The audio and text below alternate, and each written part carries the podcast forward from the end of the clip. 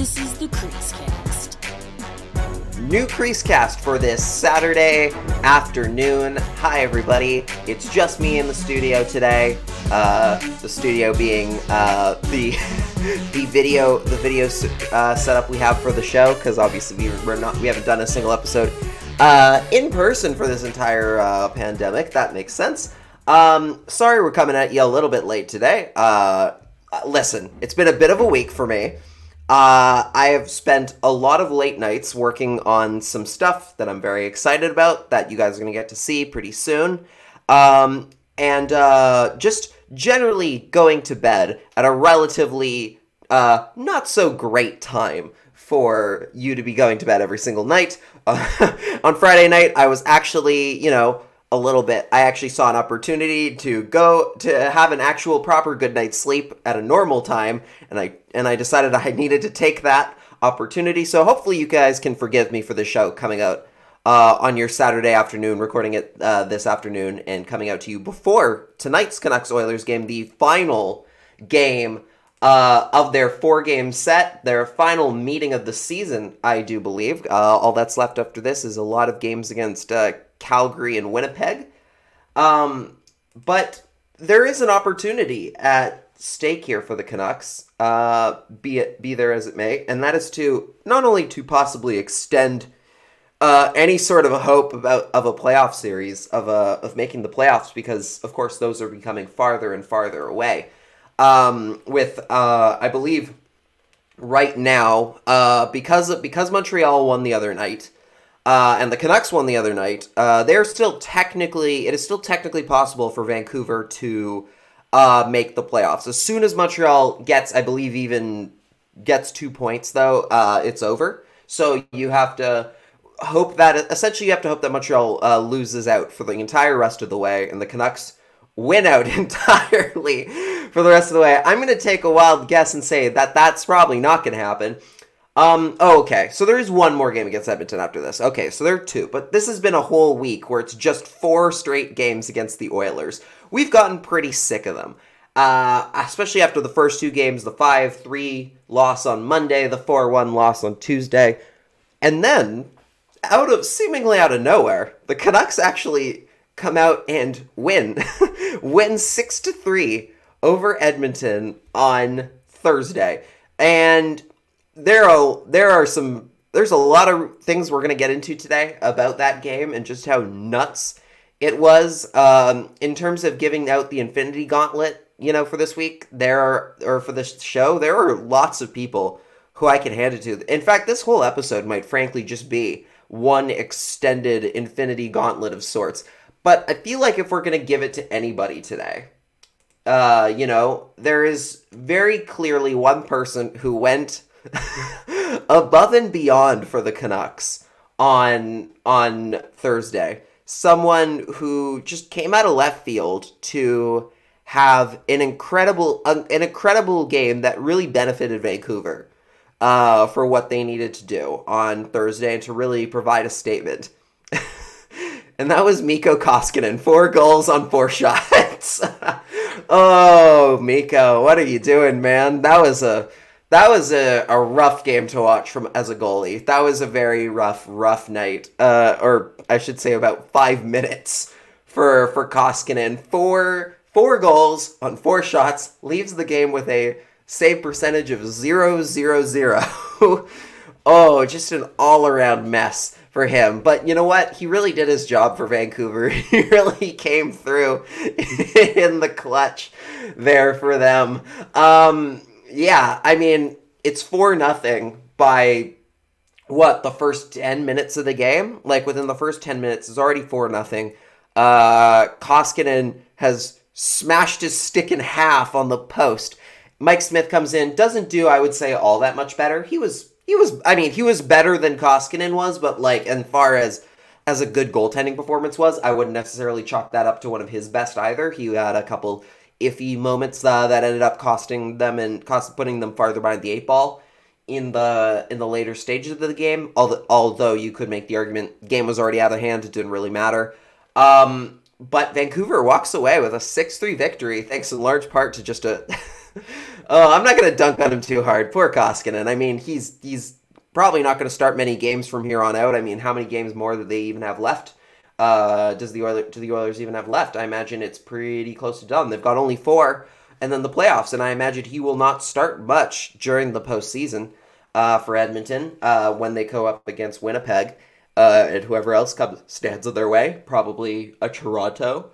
Um, but as far as from an actual Canucks standpoint, if we really want to talk about some people who had uh, just incredible games for the Canucks, um, there's a lot of people you can go to. I mean, we can just go straight through the list here. I mean, but I guess we're going to start with anybody, we have to start with Jack Rathbone, uh, defenseman, kid playing in a second game, Harvard boy.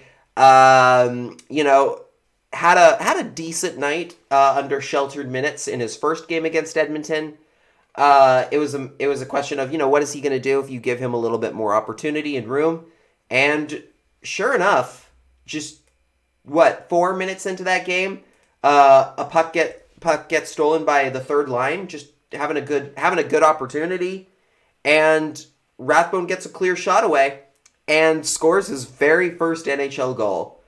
I mean, like, what a great moment. Edmonton is proving this season to be a very good spot to be a Canucks rookie if you want a goal.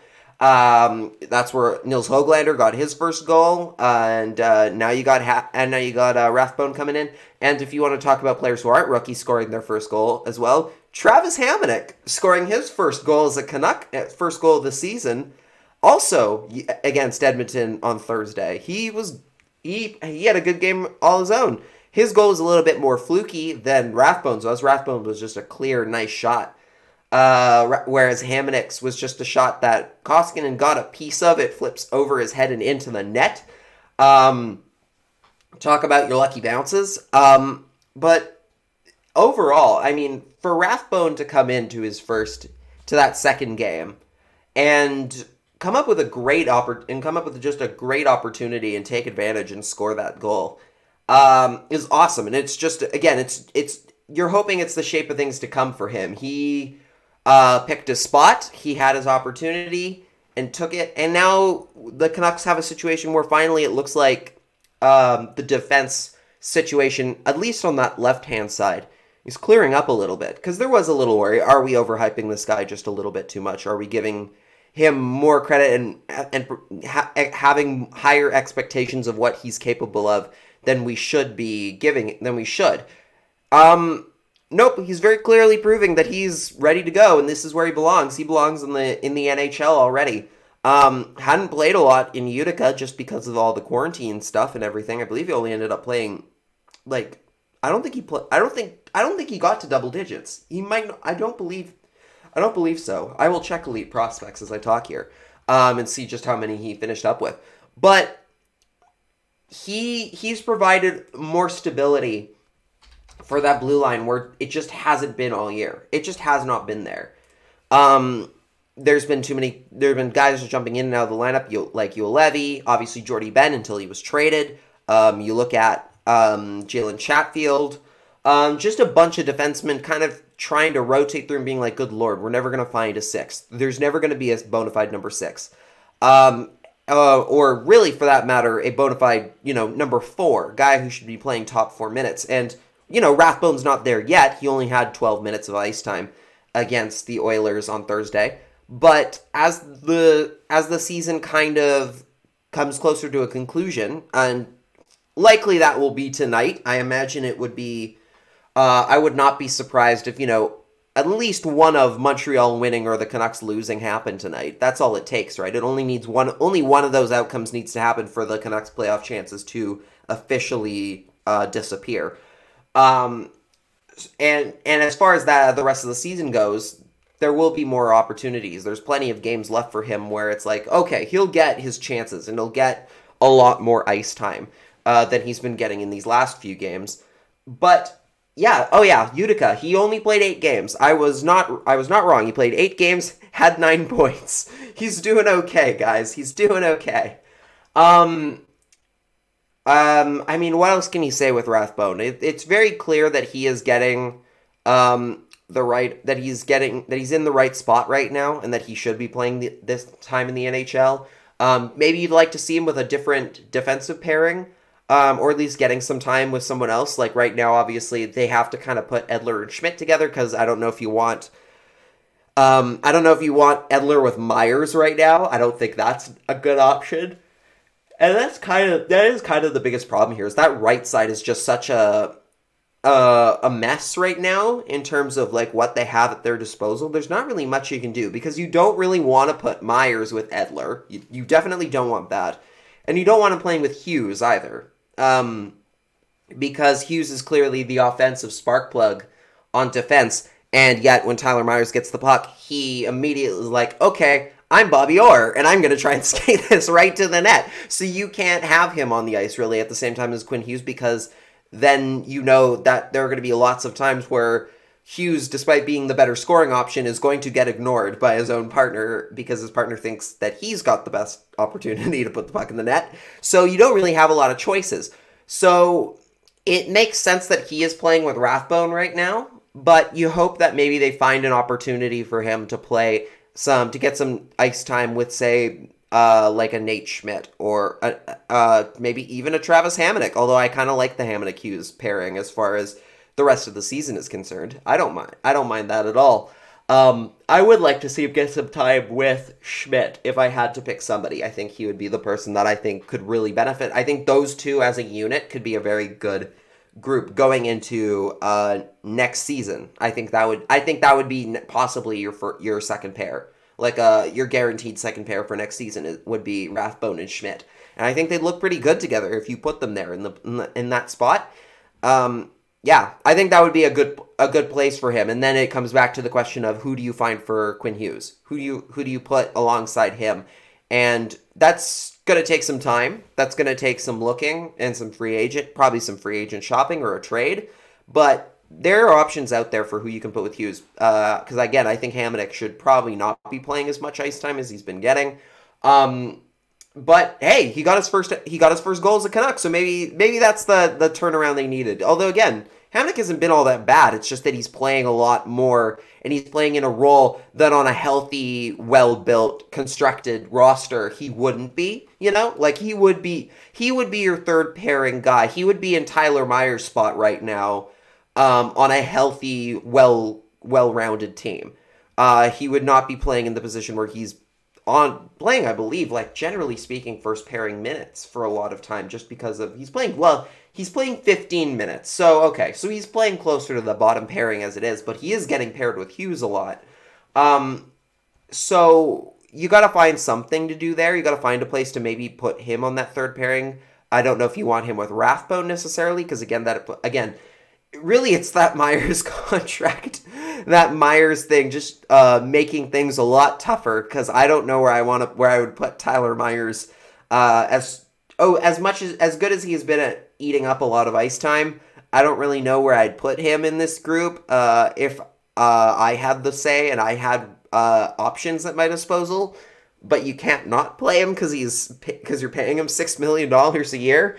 Uh, that's all. You know what? Why? You know what? We don't need to get into this today. The Canucks won. Let's let's not let's save the Tyler Myers stuff for a, a day that's a lot more sad.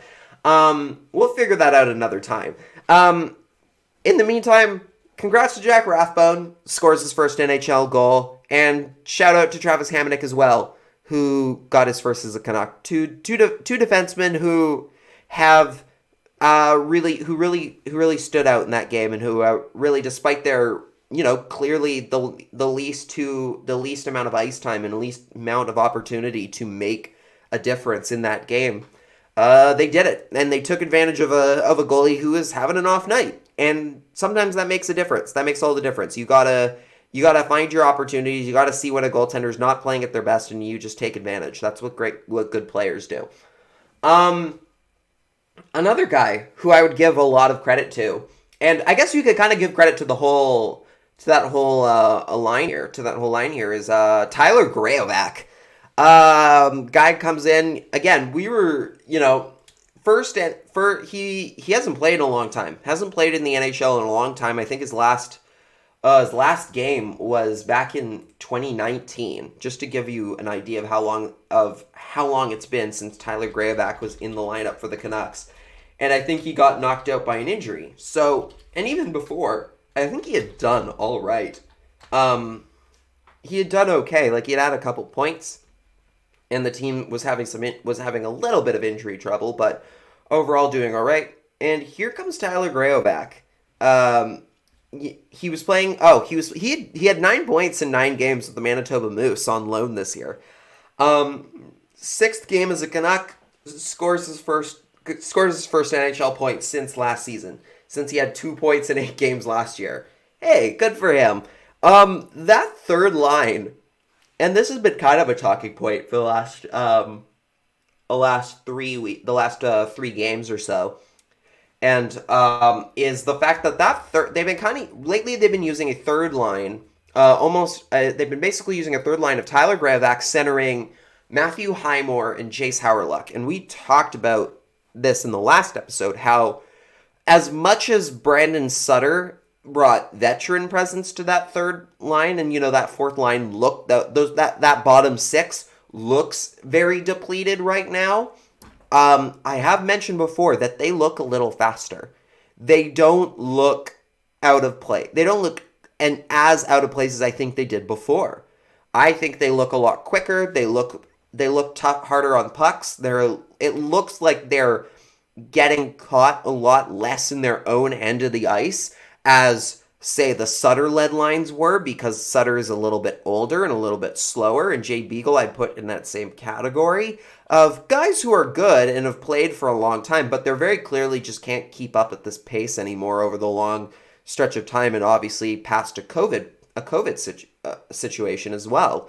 And it's not it's hard to blame them for that. It's more about the fact that it's like, you know, time catches up to you in all cases this younger group looks a little better. It's not, granted, still not necessarily NHL fantastic quality better, but better. Definitely a marginal upgrade. And I think Graovac, Hawryluk, and Highmore got rewarded for it in this last game. They, I believe, they combined for, uh, I want to say five points or four or five points on the on the night the other day on the other day, something like that. They were very good. They yeah, because we had so just to give you an idea, there was the Hawryluk had the assist on on Rathbone's goal, had the lone assist on Rathbone's goal. Just uh, you know, he won a puck battle, took a, won a puck battle, won a uh, like he intercepted the puck in the Oilers' end, got a shot away that ended up bouncing right out to Rathbone, and he put it in. So that was that was a point for them. Uh, then you have how then you have Hawryluk coming in and actually scoring a goal, his second of the season, and Matthew Highmore gets an assist on that and then you go down. Tyler Graovac gets gets on the score sheet uh, with a goal of his with a goal of his own unassisted. Um, that whole group looked very good. Like they're again playing above their heads. They're not supposed to be as good as this. They're they're very clearly kind of just treading water for the most part, and it's just a matter of okay, like we say it, they say it all the time on the show. Don't be a minus. You don't have to be a huge positive. Just don't be a negative when you're out on the ice. Make just create time. All your your whole job is just to uh, is sometimes right now uh, for a, a, team that's still very much rebuilding. Oh boy, seven years. It is to kill time until you can get the top six guys out there again. Is to kill time and waste the other team's energy until you can get the big the big guns back on the ice. And they did more than that on Thursday. They scored. They were an offensive positive for that group. And it has not been often this season in the bottom six it, at all. Like there have been moments and times, but that game was very much a recipe of the bottom six actually doing their job and playing to the best of their ability. And you can't ask for much more than that from this group. And tip of the cap to them. Graovac getting involved, uh, Highmore getting an assist, and Hawryluk two points. Hawryluk was great. Again, I have said before that I think Hawryluk is the best of the bottom six options they have. Um, as far as like, could he come? Could you see him coming back next season and doing something? Yeah, Hawryluk I'd put in that mix, one hundred percent. He's not. Again, I don't know if you're going to get much better than you've already gotten out of him, but he's doing all right. He's he is definitely doing his best. He's doing his best, and he tries hard. The offense hasn't been coming for him, And finally on Thursday it did. It absolutely came for him and he earned every every second of it. So good for Hawryluk and for Graovac as well. Uh, both coming in and having just a, an awesome night. Um, especially on a night where, you know, I wouldn't say necessarily the bottom the top six wasn't wasn't good. Like I wouldn't say they weren't good. I mean Brock Boeser had a goal and a really nice goal too. Um it just, you know, they weren't they were clearly getting, you know, the harder lineup, the harder matchups that all night long. There wasn't much they could do. Uh, there wasn't as much that they could do on a normal night. Uh, but you know, Hoglander and are coming through when they can. This was very much a night dominated by the bottom six and the supporting cast pulling their weight as much as they possibly could, and that's fantastic. That's what that's what wins you wins you championships. You win championships based on your bottom six and your role guys coming in to not only do their roles but to sometimes punch above them. And that's that's that's exactly what it takes. You can look at any past champion any past champion of the last 20 years in the nhl you will find in all of those cases you'll find teams uh, where their role guys were coming in and having some big night at the right at in being in the right place at the right time to have that great night um, and that's what they got from from those guys last night. They got from Graovac, they got it from Hawryluk, they got it from Highmore, they got it even from um, Zack MacEwen to a certain degree. well, Zack MacEwen, I guess, uh, more so Zack MacEwen for just being an absolute thorn in Darnell Nurse's side to the point where uh, he's now suspended and will not play today's game. He, uh, and I guess we'll just get into that right now um, Zack MacEwen getting suspended by the Department of Player Safety for one game. Uh, for one game for kneeing Darnell Nurse. Now, in here, objectively, before we get into the whole Department of Player Safety conversation we already had on Tuesday again because we have to.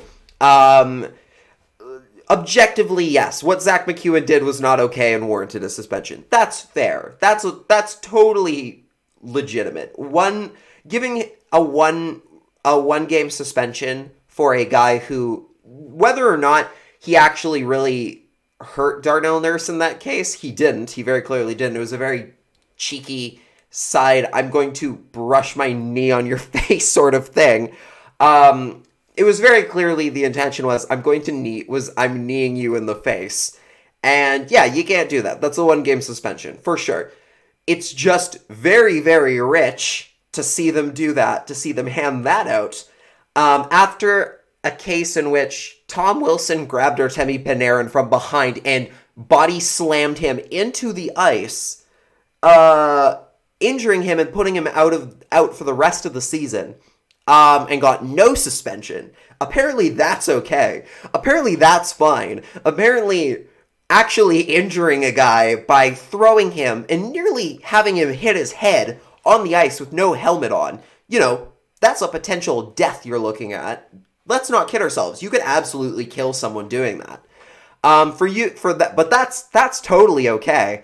But lightly brushing your knee on a guy's head, uh, just to piss them off, that's a that is unacceptable. And that's again, that was their it was unequivocally unacceptable. It's like oh my god, I will never take anything the Department of Player Safety s- says seriously ever again, or at least as long as they're in charge of this, as long as this guy is in charge.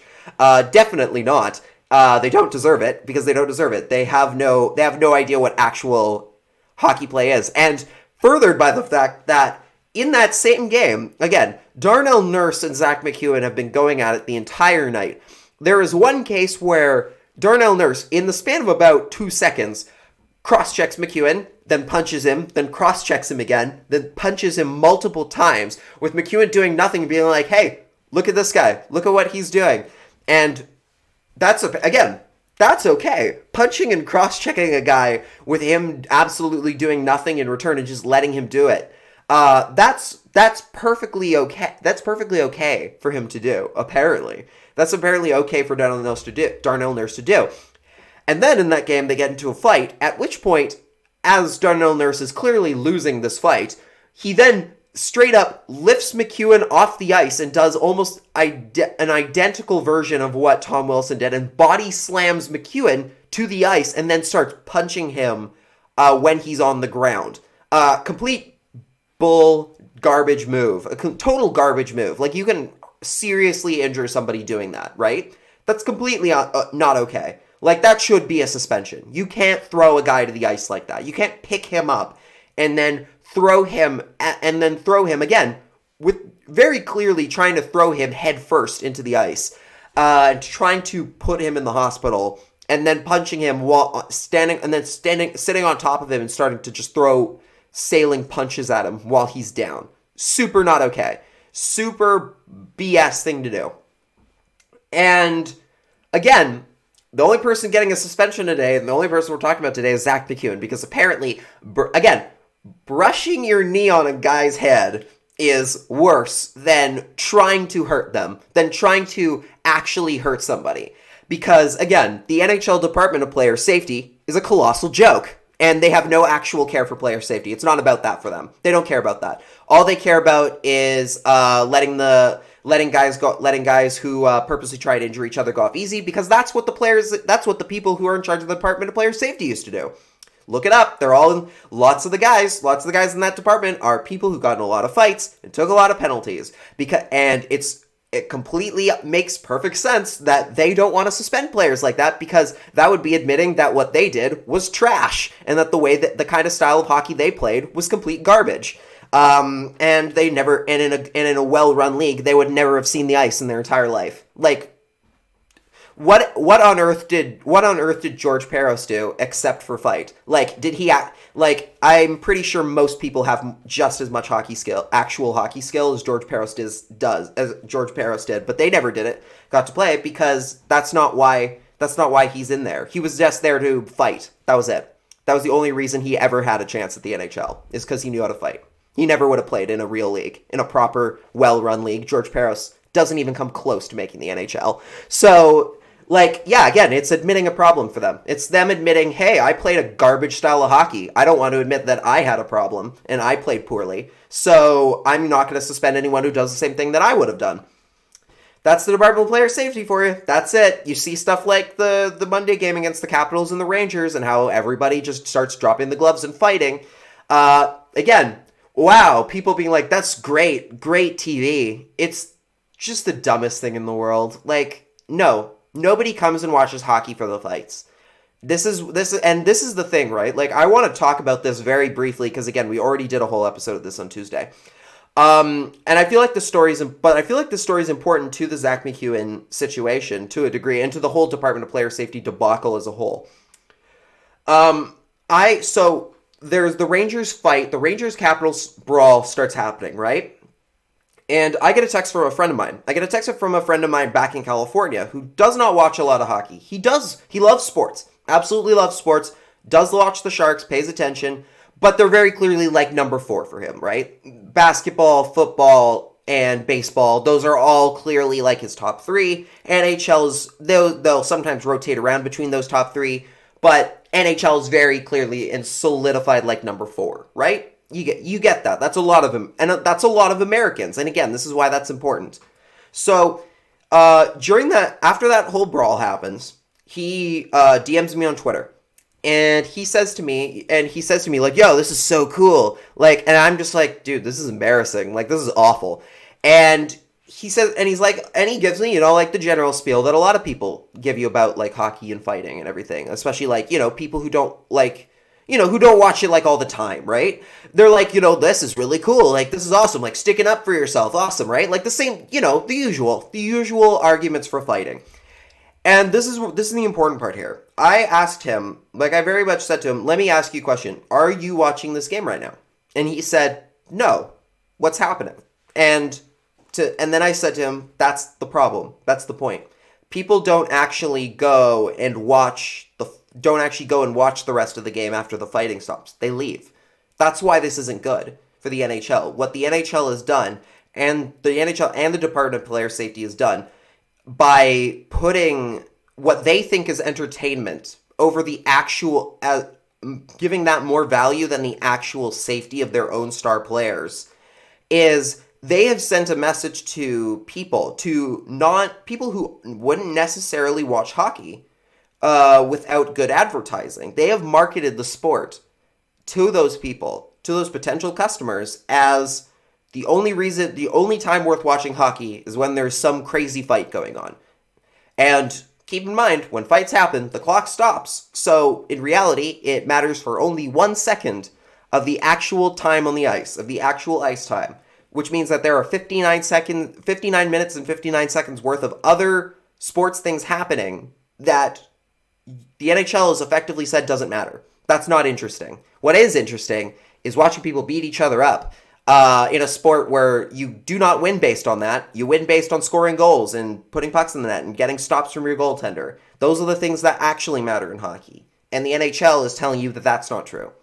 That that's effectively what they've done. Like you cannot tell me that it's a sustainable business model to have people pop in for 5 minutes of one game maybe every month or less. Like, how often do we see line brawls in the NHL anymore? I think, in fact, this was the first one since the Canucks Flames one, where Tortor- John Tortorella went to the Flames locker room to try to fight Bob Hartley.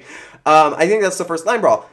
What you're telling that's not good. You though that's not a sustainable business model if they're only going to show up for five minutes, watch a fight, and then leave, laugh at it, and leave. Um, somebody made the really good comparison on Twitter that it's like it's like when people slow down on the freeway to see a car accident. Like that's perfect analogy. That car accident, like that car accident, they're just looking like, whoa, that's crazy, and then they drive off and they never think about it again. It's out of their what's the minute it's out of their view, they never think about it again ever. And that's what the NHL has done here. That's what the NHL is teaching people is they're teaching they're teaching people who aren't already hockey fans that the only time to watch hockey is when there's a weird fight, when a crazy fight happens, and that none of the rest of it matters. This is what's this is what's fun. This is what's entertaining. Never mind that there are other plenty of physical sports that don't have fighting in them. Do you see brawls breaking out in football all the time? No, and they have full on tackling. Like, don't tell me that fighting is necessary. It's so not. Baseball, Sometimes they get like the weird benches clearing brawl, but nothing actually really happens in any of those. It's just a lot of people, angry people, kind of yelling at each other a little bit or like shoving each other around. Baseball is, and yet baseball is very clearly far more popular than hockey, makes a lot more money. It's a much bigger sport. Soccer, biggest sport in the world. How often do you see people actually like fighting in on the field? on the in the stands, that's another thing. That's a completely other story. But on the actual field, how often do you see like a soccer fight breaking out on the actual field between players? Never, practically never. It just doesn't happen. And yet, again, most popular sport in the entire world, um, worth billions of dollars. But hockey thinks that it's better than that. Thinks it knows better. It doesn't. The NHL doesn't know better. It just doesn't. And it's frustrating seeing stuff like this where Zack MacEwen gets suspended for one game and what he's what he did is considered more egregious than putting Artemi Panarin, one of the stars of the game, in the hospital and like out of the out of the NHL for the rest of the season, even if it is only three games. That's apparently less of a big deal than than a light love tap with your knee. Okay, the, the, the system's broken. Is at the end of the day, the NHL system broken. They better think about long and hard about why people, more people, more, more new people don't come to the sport. Simple as that. Simple as that. You got a whole new broadcast deal coming up next year. You got a whole chance to reinvent yourself as a league. This is your opportunity right here, right now, is to prove that the way that you have started doing things does not work and it's not going to work with a new audience unless you give them a better a better product. Specifically, until you market them a better product because hockey on its surface is fantastic. It's the best sport in the world in my opinion. At its best, at its core when they're when there are just some great scoring games, it's physic it's still physical without being without advertising say the fighting parts.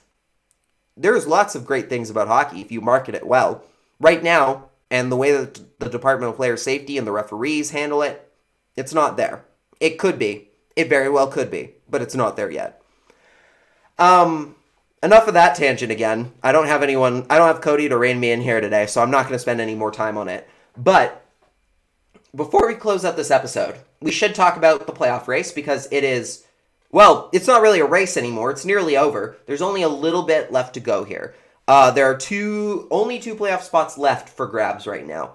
Um, and right now, obviously, we already talked about the Canucks uh, potentially being the last hope, the last great hope for um, for the playoffs in uh, when it comes to Montreal, when it comes to making the uh, against Montreal.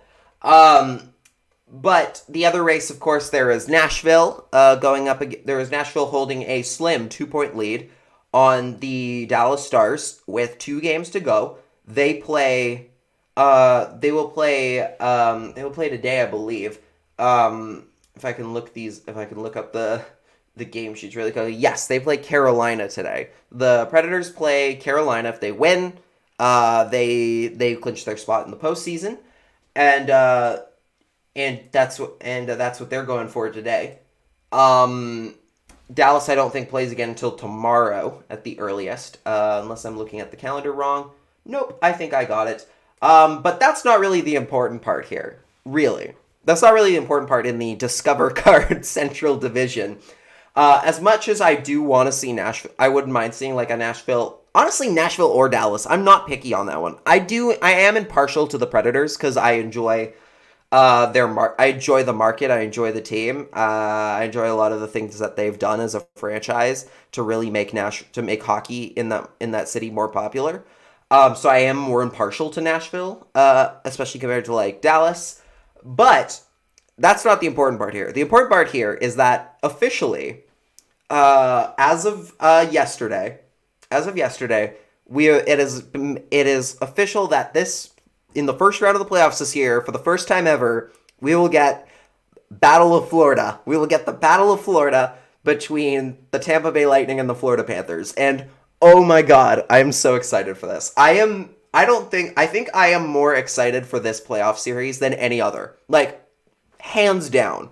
I don't know if you've I if you're in Vancouver, if you're in Vancouver, I don't know how much uh how much of the Lightning Panthers season series you've watched. And again, that's this particular year that's totally fair because every game's been interdivisional. It's been made very clear that not everybody uh, lots of people are not really paying attention to what's going on in the other divisions just because of how in how much the games within division matter this year. I I totally understand that, which is why you're it is very much worth your time to pay attention today when the Panthers and Lightning meet, uh, potentially to decide who gets home ice advantage uh, in the postseason. I am very much hoping for Florida. Uh, I'm pulling, you know, I'm pulling for the Panthers. Um, they're tied at 75 points each. It is going to come down to the wire. When it comes to regulation wins, Tampa has the upper edge. So I believe Florida has to win out. They have to win two in a row.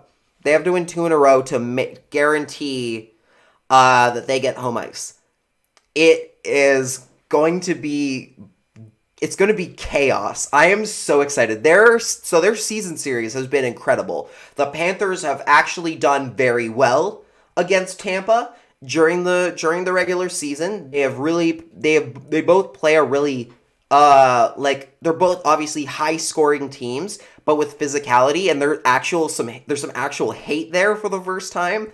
Honestly, like this is going to be the best series. Not just like for so many reasons. Number one, like the blue Lightning jerseys versus the red Panthers jerseys, amazing, amazing jersey matchup. You have Barkov, uh, Huberdeau. Um, oh my God, I'm missing so many. Why am I blanking on the Panthers? There's so many good players. Uh, Ekblad, if he comes back, I think he's. Oh, Anthony Duclair. Let's talk about Anthony Duclair. He's been amazing this year. Um, there's like they've been doing so well. Like that Panthers team is awesome. They're so fun. They're such a fun team. And I want to see them go like go far. I want the I want to see them go far. I really want a Hurricanes Panthers second round. That's my that's my ideal second round matchup because I think it would be very very fun and entertaining. Uh, but this one's going to be like just I don't want to. It's going to be an absolute war. Like, well, like you know, it's just going to be a very, very, very tough series. They these are two franchises that have been waiting for a shot at each other in the postseason for 25, 26 years now. A long time. Like it's it's crazy to think about how old those team those franchises actually are at this point, right? Like Tampa's been around since uh 91 92 or 92 93 one of those years. Uh, I I, be, I I can't remember exactly which one it is. Uh, the Panthers have been around since 93, 94. I do remember that one. That's the same year as Anaheim. Um, and obviously, more importantly, same year as the Canucks went to the Cup Finals. Those these two franchises have been around a very very long time, and the fact that they have never met in a playoff series because they have just literally every time they miss each other. Anytime the Panthers have been good, the Lightning weren't which was again, which is the more rare version, is when the Panthers were great, were pretty good, and the Lightning just weren't. Uh, didn't happen often, and when the Lightning were really good, which has been a lot of times, the Panthers haven't been good, which is a lot of times. So the fact that it, it, it it's it's literally just been this roller coaster of oh they just keep missing each other like so close so close to getting that battle of the Sunshine State every time this year is it. This is it. It's finally here. Finally here to see who's to get it done. Uh, as far as the prediction goes, uh, I'm sure we'll do a whole playoff prediction episode before the before the playoffs actually begin.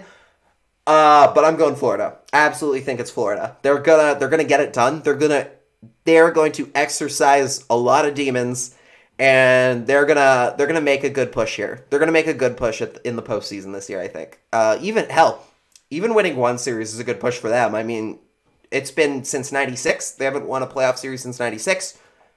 Awesome. Go for it. Let's see what they can do. I think they've got I really think they've got the the horses to go a decent to go to at least get by the Lightning. I think it and I think it would be just great. I think it'd be good for the sport if they won, if they beat Tampa. I think that's great for everybody.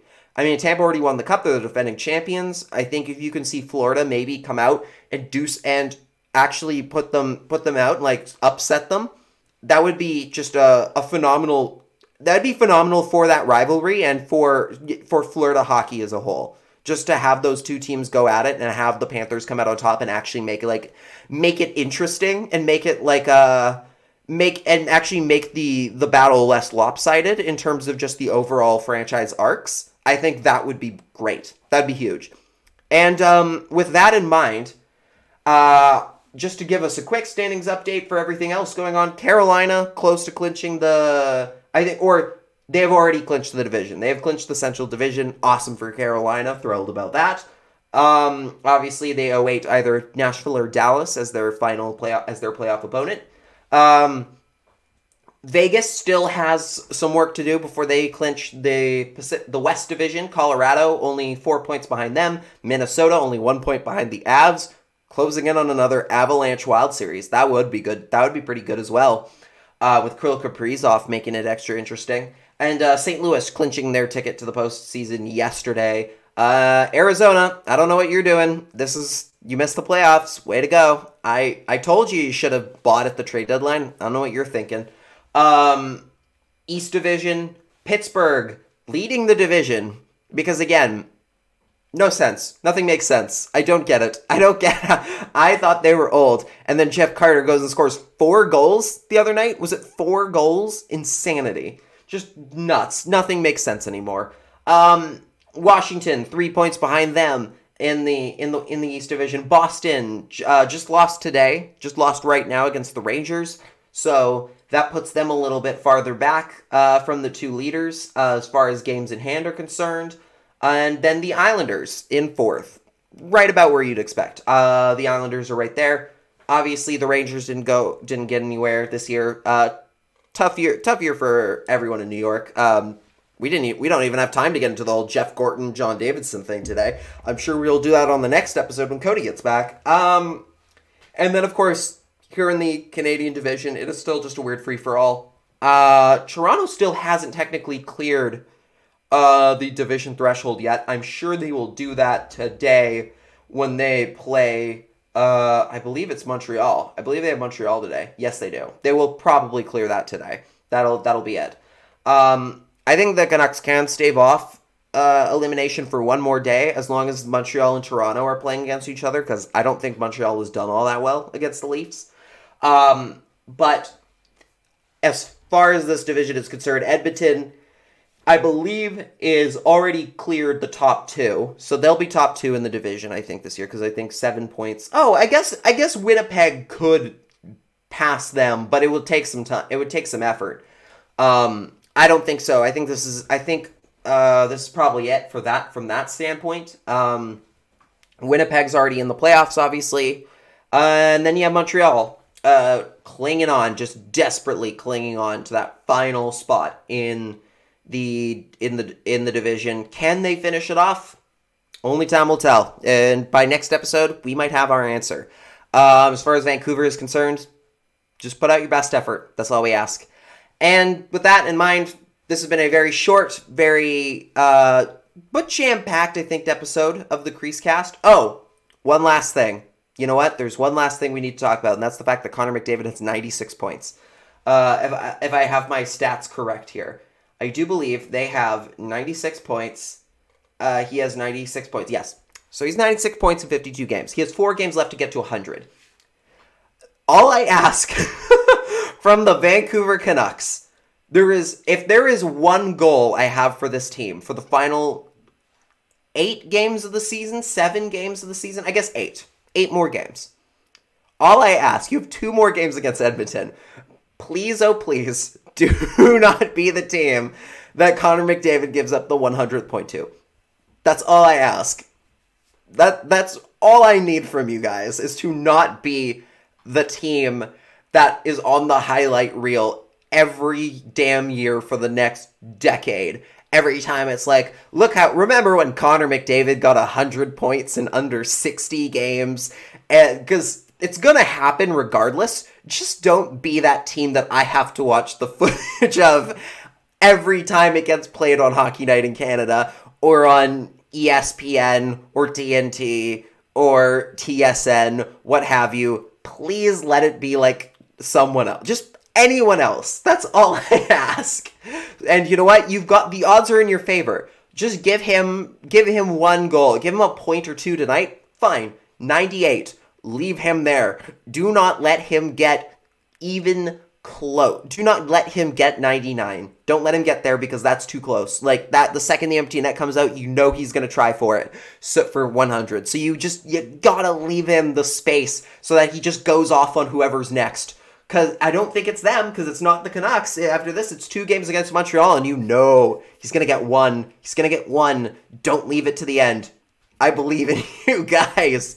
All right final all right and that's it for this uh, for this episode thank you so much for listening uh, if you enjoyed the show make sure to check out uh, us all on your other podcast platforms spotify apple anchor google podcast tunein and etc uh, the and uh, if you enjoyed the audio version of the show we're also on youtube hit that subscribe button punch that bell so you know when a new episode drops on our youtube channel um, what else is there to talk about? Oh, leave us a like. Leave us a like on the YouTube channel. Leave us a review on Apple Podcasts. So if I give us those five stars, we really appreciate it.